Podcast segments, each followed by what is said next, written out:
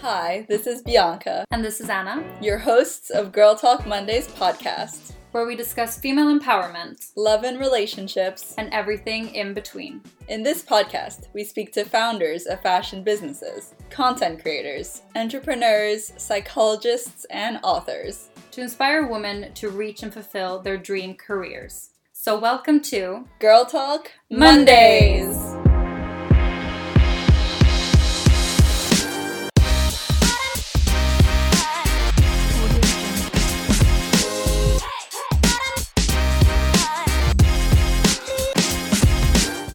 speak to Verity Park. Verity is a brand manager at Gleam, working with the UK's top digital talent, and the founder of Daily Flame, a female empowerment candle brand. In this episode, we talk about building a personal brand and the do's and don'ts of influencer marketing. First of all, thank you so much for joining us, Verity.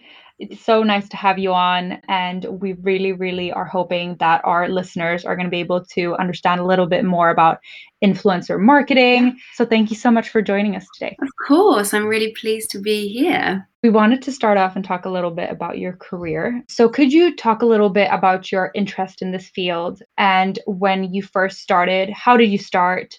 What's your background? And how, when did you join Gleam? Of course. So I actually graduated in August 2016 and I just worked for, I think it was a, a year, around a year, just a bit over in sales and marketing role before actually just starting my career at Gleam. So I've been with Gleam for three and a half years now. So my kind of career experience is Gleam. And yeah, it's probably why I'm so kind of captivated by the digital space. But since 2017, then I've worked at Gleam. I've managed the careers of various digital talent, including kind of Grace Beverley, Naomi Genes, Olivia Neill, Kat Farmer of Does My Bum Look 40, and the Michalaks, which is my mm. current roster. But I've been interested in the digital space for, I think, since I was at uni, like when it really all started kind of becoming an industry. Because it was only an industry really, or has been an industry really for the last 10 years. And I just remember being so captivated by the fact that there's just more trust in, in people selling to people rather than brands. Mm-hmm. And I know in myself, I would kind of have that trust in influencers, perhaps more than I would a traditional celebrity or kind of a, a, a brand itself. Um, so I think that's how it started, you know, taking my interest in the way that influencers would be selling out products from global brands, where previously they'd kind of be putting all their budget into out of home broadcast, etc., working with celebrities. So yeah, that's kind of where my interest started and why I chose to work at Gleam. What are the the best parts of your role? Oh, there's so many things I love about Gleam. They encourage you to be entrepreneurial. They want you to kind of take charge, work with the talent to build their individual careers into whatever you think fits. So you you have a lot of control, and I think that's that's something I really value. But also, they're kind of the the OG management company. You know, they, they initially kind of started with talent like Zoella and Tanya Burr, but they've kind of since expanded into like the entertainment industry with talent like Nadia Sawalha and Paige Turley. So I love that they're constantly innovating and growing and changing mm. and and I think that's what keeps myself and I'm sure all of the other employees really really interested. We actually wanted to know as well from a talent management side, what are the biggest changes that you've noticed? company itself itself has developed and changed so much because really I think beforehand people would kind of see influencer as oh you just make them do a post on their channel. But actually there's so much they're so much more potent than that. And I think that's something that Dom the previous founder of um, or the founder of Gleam noticed. And he was kind of a pioneering force in the industry. So like over the last 11 years Gleam has developed and diversified into kind of initially just managing the careers of talent to opening different arms like Gleam Titles, which is our publishing arm. Because really, if a talent's potent, that its audience will follow it from platform to mm. platform. And Gleam Solutions, which is our business to business digital solution for brands. So we have clients like Kellogg's and Pandora. Um, Gleam Studios because TV are now interested in working with di- digital talent because they're noticing that the numbers on digital are higher than the numbers on broadcast in lots of cases and lots more. So that's kind of like the changes that have happened within Gleam. But then, kind of more generally in the industry, there's been huge, huge change. And obviously, there's been increased interest in kind of working with digital talent. So, I guess here's the thing the industry changes so quickly and is so incredibly fast paced. Things are kind of constantly changing, as I say. And I guess for me, the major paradigm shift over the past few years has been the growth of digital talent using their audiences to create their own products, their own brands that are separate to their personal brands, um, but are like fully aligned with their own values as opposed to kind of working with uh, other brands and promoting them. And I think that's been a, a major shift because ultimately people who've built their own personal brands know how to build a digital brand online. I think the penny is starting to drop for brands who haven't worked commercially with digital talent before and they're starting to look into the space in a more kind of serious way than they ever have before. Do you think that working with influencers is actually a critical path for every business's marketing strategy? I think it depends on what they're selling. So, you know, it mm. really, really depends. I think if they're speaking to an audience that is primarily, let's be honest, sitting on digital, then they need to be using that as a platform and they need to be using all of the like new platforms that are coming out. So like Clubhouse, Stereo, um, TikTok, Instagram, not just in, not just thinking of the kind of Instagrams and Facebooks of the world. Mm-hmm. But if they're selling something that isn't used by, let's be honest, primarily a younger demographic, then not necessarily. You know, there is audiences of older demographic to be found on um, digital. And you can use the kind of really clever targeting advertising options on these digital platforms to reach those people. Definitely something that brands should be considering depending on who their target market is. Yeah.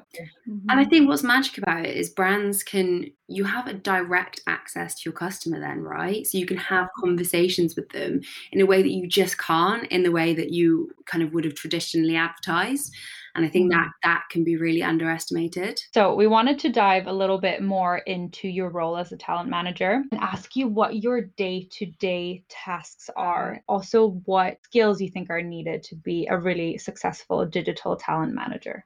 I mean, this is kind of the age old, the age old question. And I always give the most kind of general answer because it really does change every day. Like my, my day mm-hmm. never ever looks the same. But speaking kind of generally, my role is about kind of finding and finessing career opportunities for talent that lead them to have kind of a long and fulfilling careers in the media, whether that's kind of on or off digital, which in terms of kind of breaking that down, smaller tasks, is kind of writing a career strategy and communicating that to the team and the talent. So we're all kind of aligned and singing from the same, same hymn sheet and we know what our goals and aims are for that, that year. And then making sure that any decisions we make coming off the back of that are made with that strategy in mind. So whether we turn down specific opportunities because it's kind of positioning us wrongly. And then that kind of involves negotiating multifaceted commercial partnerships for talent, all the things that kind of align with their strategy still, and kind of building their personal brands or talent brands by securing them press opportunities and interview opportunities. But yeah, as I say, it kind of it changes day to day. So hopefully that gives you a bit of an idea in terms of what it takes to be a good talent manager. I think the key thing for me is being able to work at pace mm-hmm. with passion. Pace is really important because, as we've spoken about, the industry moves really quickly. Sometimes you're turning around deals in a matter of days and you need to move as quickly as the industry is. And when I say passion, I mean passion for the industry because, you know, you can only strategize and come up with effective plans when you're totally on top of what's going on, what's coming up, but also kind of culturally, what's happening with brands as well. I actually have um, another question to add on to that. What's what? the most exciting project you worked on? Um, oh, so I mean, it's hard to say because I've done a lot of things over the four years at Gleam that I'm really proud of. But I think the one that like naturally comes to mind is finding or um, kind of conceptualizing Tala with Grace Beverley, we kind of spotted the opportunity for her to come up with a sustainable activewear brand at the beginning of 2018 and kind of conceptualizing and launching that and then watching it grow to what it's become now has been yeah. extremely fulfilling so it would be hard not to say that because that's something that I've put poured so much energy into. Yeah, we conceptualized Tala for like a, around a year before launch. It unfortunately ended up that Grace, um, Tala's founder, was completing her dissertation, rebranding her first business, and launching Tala all at the same time. So I mm-hmm. ended up kind of managing Grace's career strategy alongside working as what was effectively brand manager, HR manager, customer oh, service wow. manager, as just part of like the product development team.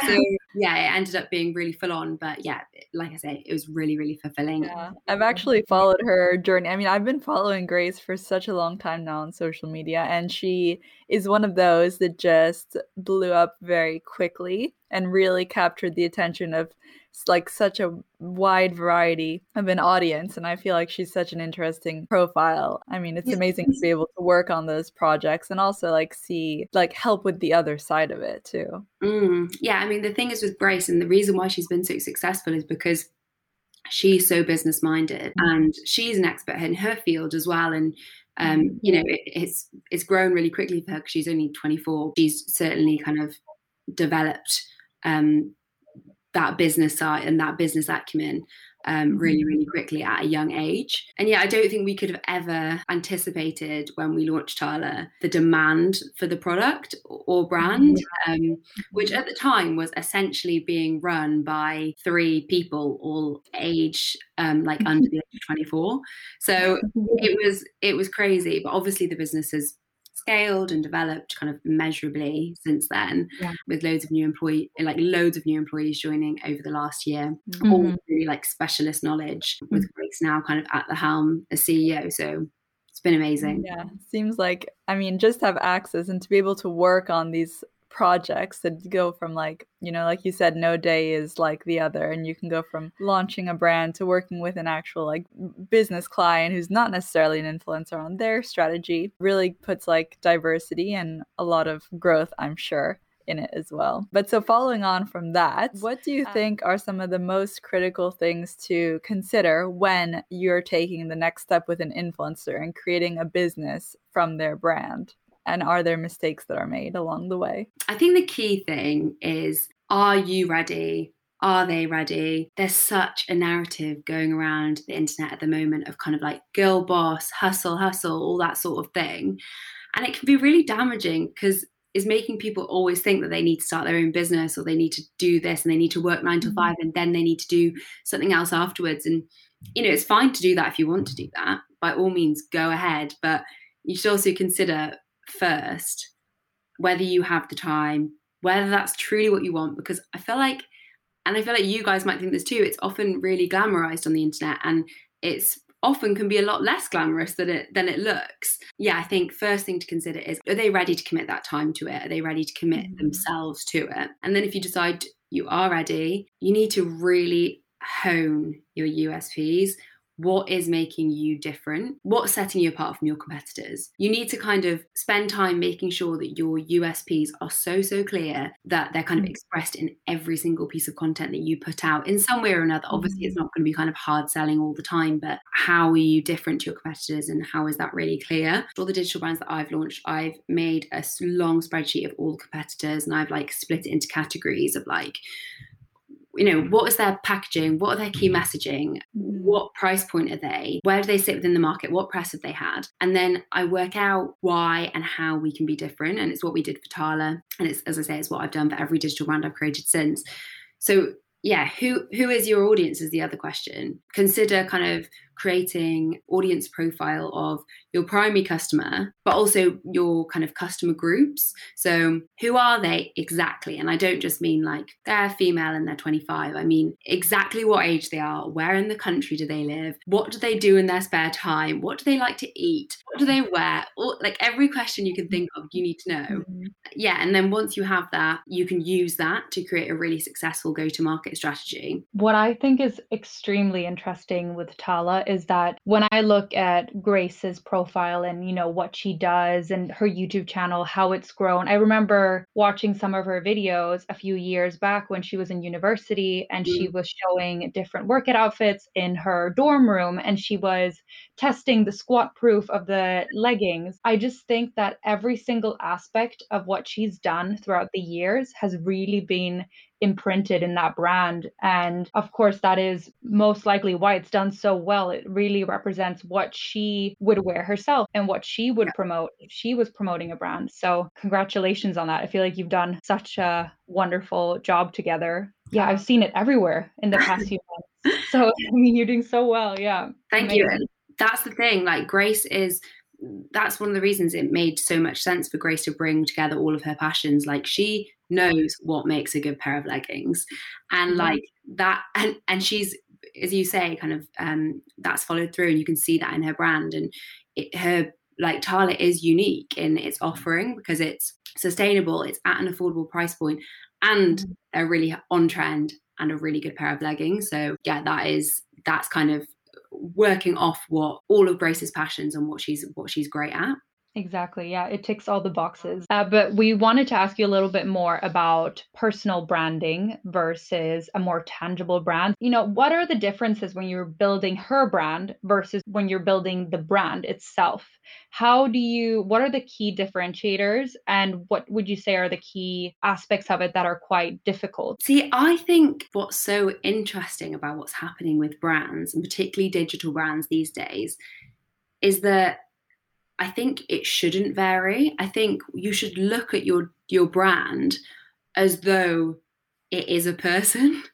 And I yeah. think that's almost what we did with Tala. Like, this mm-hmm. is what Tala is. These are its brand values. We do not falter from these brand values because this is who we are.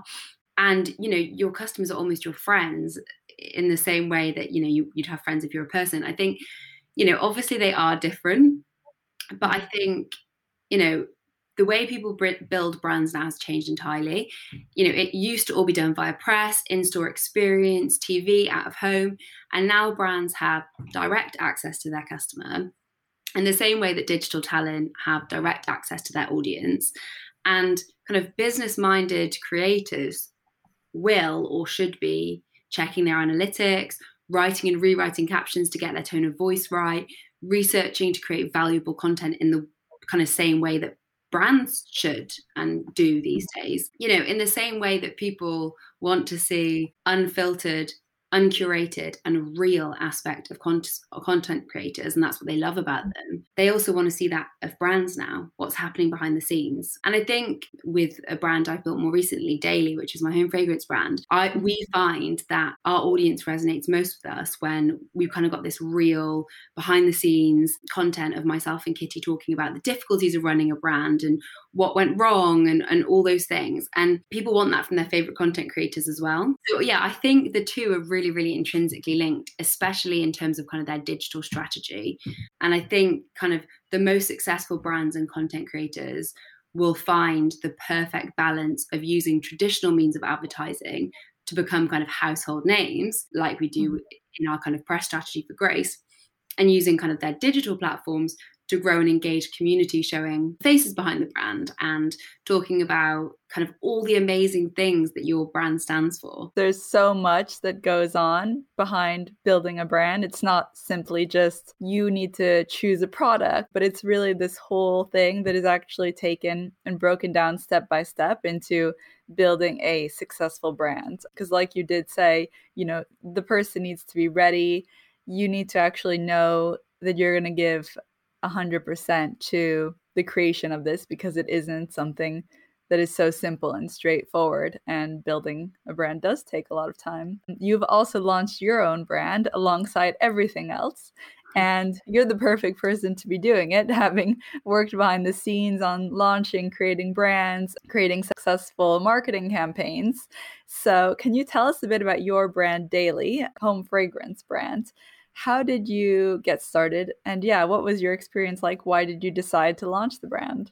So, um, myself and my co founder, Kitty, um, we mm-hmm. started conceptualizing daily. It was almost a year ago now, right in the heart of um, the global pandemic because we were just feeling really anxious and you know we weren't sure what to do with ourselves and we essentially wanted to use home fragrance and candles to kind of calm ourselves like using their essential mm-hmm. oils so we we initially created daily to make luxury home fragrance more affordable and more earth conscious for like the millennials and Gen Zers who have similar values to us. And it's honestly, it's growing quicker than we could have imagined. And, you know, we've, we featured in Glamour and Pop Sugar. It's just been crazy. Yeah. We've got kind of collaborations in the pipeline and, um, we're about to be stocked on a few well established ecom platforms, um, which can't currently name, but yeah, we're really excited about that. But I think it it it shows that the kind of press that we've got in such a short period of time shows that our product filled a demand for people wanting something a bit um, kind of something more affordable but still really luxury and something like a brand that considers its impact on the planet because it's super important to our or to me as a consumer that my product doesn't come bundled in loads of kind of landfill only packaging. We found that that's something that our consumer really values too, that they can kind mm-hmm. of trust us that we we care about the earth. You know, we plant a tree with every order, um, and we do what we can um, to to limit our impact. That's been kind of the journey so far. You know, we've we've only been live now since October, and yeah, we've got really exciting plans for the future. We're hoping to expand into homeware.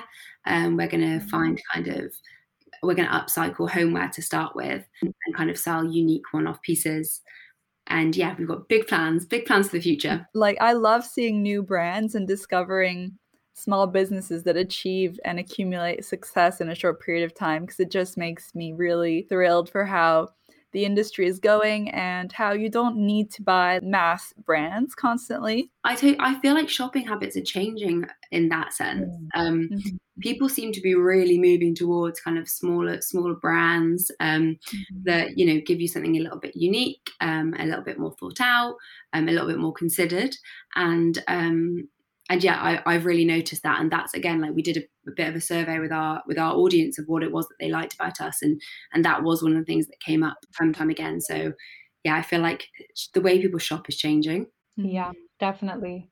And i also love i was looking at your candles and i saw that you have created these body shaped ones. Yeah. um, i've seen them all across social media. uh, but then now, when I was looking a bit more into it, I could actually see that you created different body shapes, not just that perfect silhouette that you keep seeing on social. It's yes. more of a variety.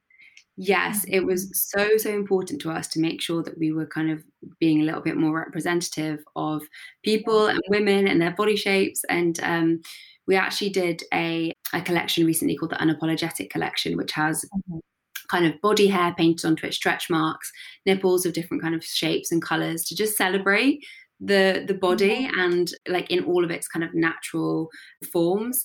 And it was it was really really successful. People loved it because it's just not what you're used to seeing on instagram and it was just something a little bit mm-hmm. more unfiltered and different. Um so we're going to be mm-hmm. um, restocking that. They're great. And also the coloring i just feel like you got everything right with these candles. So. oh, thank you. That's so good to hear. Actually, I'm really curious um, to know. Research is a big part of it. Would you say that you knew exactly what you wanted to do when you decided to launch a brand, when you started conceptualizing it? Or did you find that your product development really progressed further down the line once you've done your research and spoken to customers and seen what like what's the real market interest?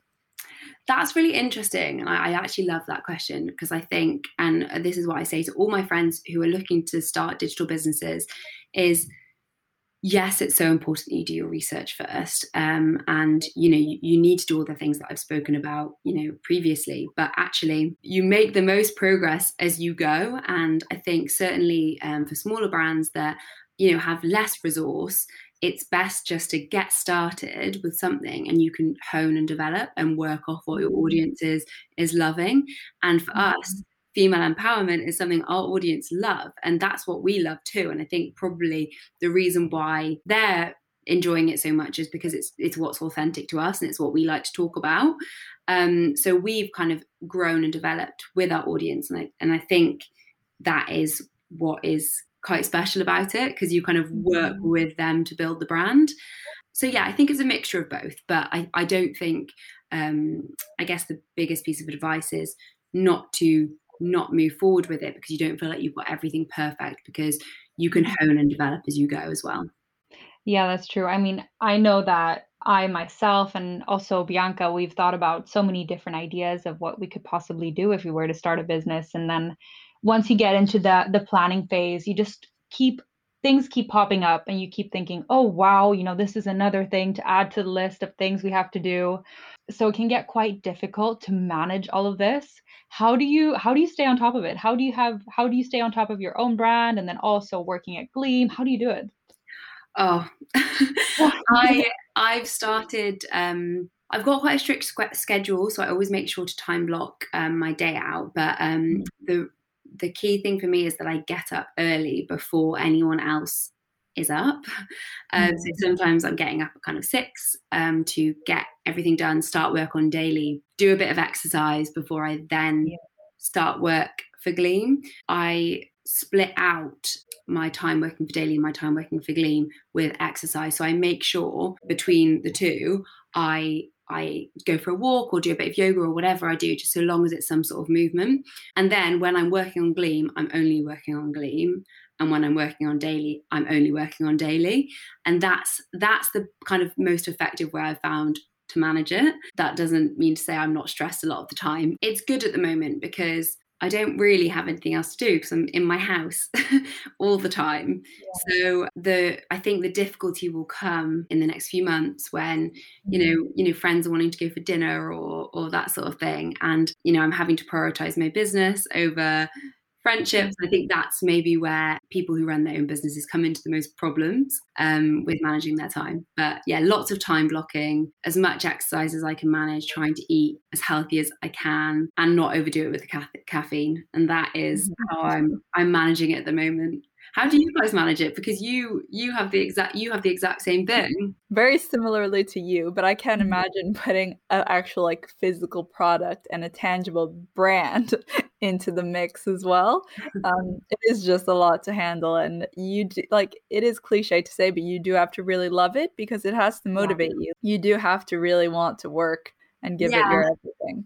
You're so right. And like, yeah, that's it. I think like when we were working on, for example, the unapologetic collection, which I just spoke about with all the body hair and stuff, like we felt so passionately about that and it mattered so much to us. So, mm-hmm. like you say, it didn't feel like hard work and actually it felt like something we we wanted to do in our spare time like and also i'm doing it my business partner is my best friend so that obviously mm-hmm. helps yeah. yeah. i find that it's so good to actually work with people who are you're really close with but also you mm-hmm. ha- you complement each other in different business senses exactly yeah. actually that's an interesting thing to talk about how do you split the work between the two of you so we Kitty is really, really creative. Um, so she mm-hmm. does kind of the um, manufacturing of the products at the moment. We are hopefully moving into kind of um, third party manufacturing very soon. She kind of does the designing, a lot, a lot of the stuff on her Instagram feeds, a lot of the kind of like graphics, if you like. Um, she does all the branding. I work on PR branding, like in terms of more kind of captions and um, how we describe ourselves. I work on kind of financial and business planning, strategy. Those are kind of the two kind of key ways that we separate ourselves. Um, but to be honest, there's it's because it's such a small business at the moment, there's only two of us working on it.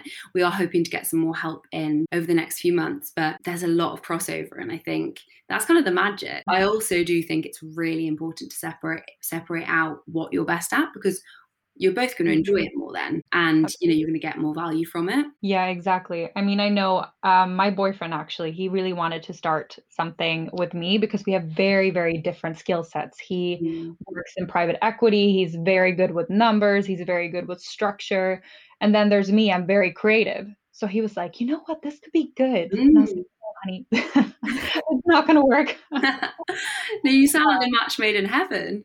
yeah, yeah, but I just he just works a lot, and yeah, it wasn't going to work out. But I think he was right in that sense that you need to have different skill sets in order to complement each other, so that not, you're not just sitting on top of each other the whole time mm-hmm. and wanting to do the exact same thing, because then yeah. there's no there's no new ideas you're just competing over the same tasks. So yeah i think it's really important to have different skill sets when you're starting a business with someone. Yeah totally and i think that is at the moment what's working really really well with um with me and kitty. Um so yeah very very thankful for her. To connect to that your business is obviously really new. However i don't know if you're planning to get involved in the sphere that you actually work in um, in influencer marketing for your own product? If so, is there a reason like why you would or why you wouldn't at this stage? And what are some of the best practices and how to go about with a successful strategy especially for a new brand? I think, oh, for a new brand as well. The thing is, you've got to look at budget. It's a bit like how long is a piece of string. For me, the like really successful campaigns are the ones who aren't just kind of like, okay, can you just do a post on Instagram, please? Because there's so much more to talent than that. You know, you've got to look at them and and and what their audience is saying and and how they relate to their audience best. And you know are they a high enough profile talent to be able to you know go on billboards? Or could you do a brand created um, piece of content that sits on brand platforms and is pushed out to audiences that would also be interested? So but that costs a lot of money. So i guess it depends entirely on how what your budget's looking like and how big you can go. For me like thinking of like a really really successful brand cam- campaign that i loved and i think is a really kind of good example of how you should work with digital talent the edf campaign. It sounds really unsexy i realize that um, but it's just it's they did it so well because they just thought outside of the box. They did a campaign to like bust myths on um, their electric vehicles and they mm. set like carefully chosen talent challenge of completing a british road trip each in a different electric vehicle and then they hired a kind of high level production team to film the talent doing it but they also asked the talent to create content on their own kind of in their own style as they usually would um, however that looked and they kind of left the creative to the talent which i think is so important. Then they use the talent's content to push to the main video which was like beautifully shot um, and then they boosted that content out um, to lookalike audiences who reflected the talent talents audiences and kind of showed a, a disposition to like this sort of content. They found people were like commenting saying that they'd convinced to make the switch to electric vehicles. And I think that's because it was such a kind of unique campaign and they really started conversations with it. So I think, you know, obviously you've got to stick to kind of what you've what you've got available to you in terms of budget and how big you can go think outside the box don't just send influencers a brief of like please can you do one story about this product and you must say exactly mm-hmm. this because that's not going to resonate with their audience yeah, yeah. i mean I see that a lot with um, a lot of these apps, these influencer apps, where you go in and there's different campaigns. It mentions exactly what they want from you in terms of like caption, um, everything. And I feel like that really does take away the whole aspect of being a content creator, where mm. you are, you know, you know your audience, you know what they like and if someone tells you what to do you might not have the same effect that they're actually wanting to have on your audience so yeah i think that's extremely interesting and definitely something I'll bring into my work as well. The talent should love the brand organically. Mm-hmm. Um, if you're going to work with them, you should be working with talent who love your brand organically because they'll post about you organically because they like you and it'll all seem really kind of natural and authentic because it is mm-hmm. authentic because they like it. But um, I think that's that's really really key as well. Authenticity is a big one that doesn't go unnoticed because people are so smart and they can see when there's something on an ad on Instagram that doesn't feel quite right. And that can only just damage the brand and the influencer. I know that's the thing. I, I feel like when I started working in digital, I just looked at it like I used Instagram in a completely different way. Um, and I feel like you guys probably feel the same. Like when you started, although it probably was more of a gradual process for you, so you probably noticed it mm-hmm. less yeah, I just started looking at it really commercially. Whereas when I used to use it, I'd use it as a consumer. I wanted to ask what the most rewarding part of your job is, both with your own business and then also being a talent manager at Gleam. Oh, what is that? With the kind of being a talent manager, mm-hmm. it's achieving those goals that you've set out to achieve. So we write our talent um, kind of target bios, which essentially um, we write bios. It's almost like a vision board type thing, yeah. as, as though it's their bio in two years. And a good example of that is when I was um, writing Grace's initial strategy mm-hmm. um, from a year ago we um, wrote in there that we were going to, we wanted, or one of her main aims for the year was to achieve um, Forbes 30 under 30. And mm-hmm. we made progress towards that. And within three months, it had happened. And it's those sorts of moments that you can't replicate. Like it's just so exciting because you've kind of said that you want to do it and you've laid it out and you've put it in writing and you've said this is what yeah. we want to achieve. And then it's even more exciting that you've actually achieved it within like a quicker time frame than what you'd initially set out. Um, mm-hmm. so that's the kind of thing i love doing. I love actually just achieving those strategies and that's what i find so rewarding.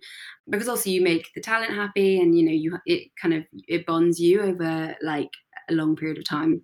So that's that's the kind of gleam side. And then in terms of daily it's got to be working on campaigns that really mean something to you so like mm-hmm. you can you can start something and you can work you can for example with our most recent campaign about body confidence um, we donated a percentage of the profits to be real which is a charity that helps children and goes around to children in schools and be com- more confident about their body and you get to do mm-hmm. things that like feel really tangible and, and beneficial and, and do things for the community via your brand and that is something that feels incredibly special. Wow. Well, you've had such an amazing journey. And um, yeah, we can't wait to see what you're going to do in the future. And I can't wait to see what's going to happen with Daily. I'm sure it's going to explode. You're going to be on top of the candle trends. I bet. I'm going to be watching. Thank you so much for joining us do you want to tell everyone where they can find you and find Daily? Of course. So um, you can find Daily um, on at Daily Flame underscore underscore, and you can find me on at Verity Park. Thank you for joining. Thank you guys. It's been so much fun. Thank you for listening to this week's podcast episode with Verity Park. We hope you loved the episode and found it insightful. If you want to learn more about influencer marketing or Verity's brand Daily Flame, make sure to check out her Instagram platforms. We'll link all of them down below in the description. Until next time, bye. Bye.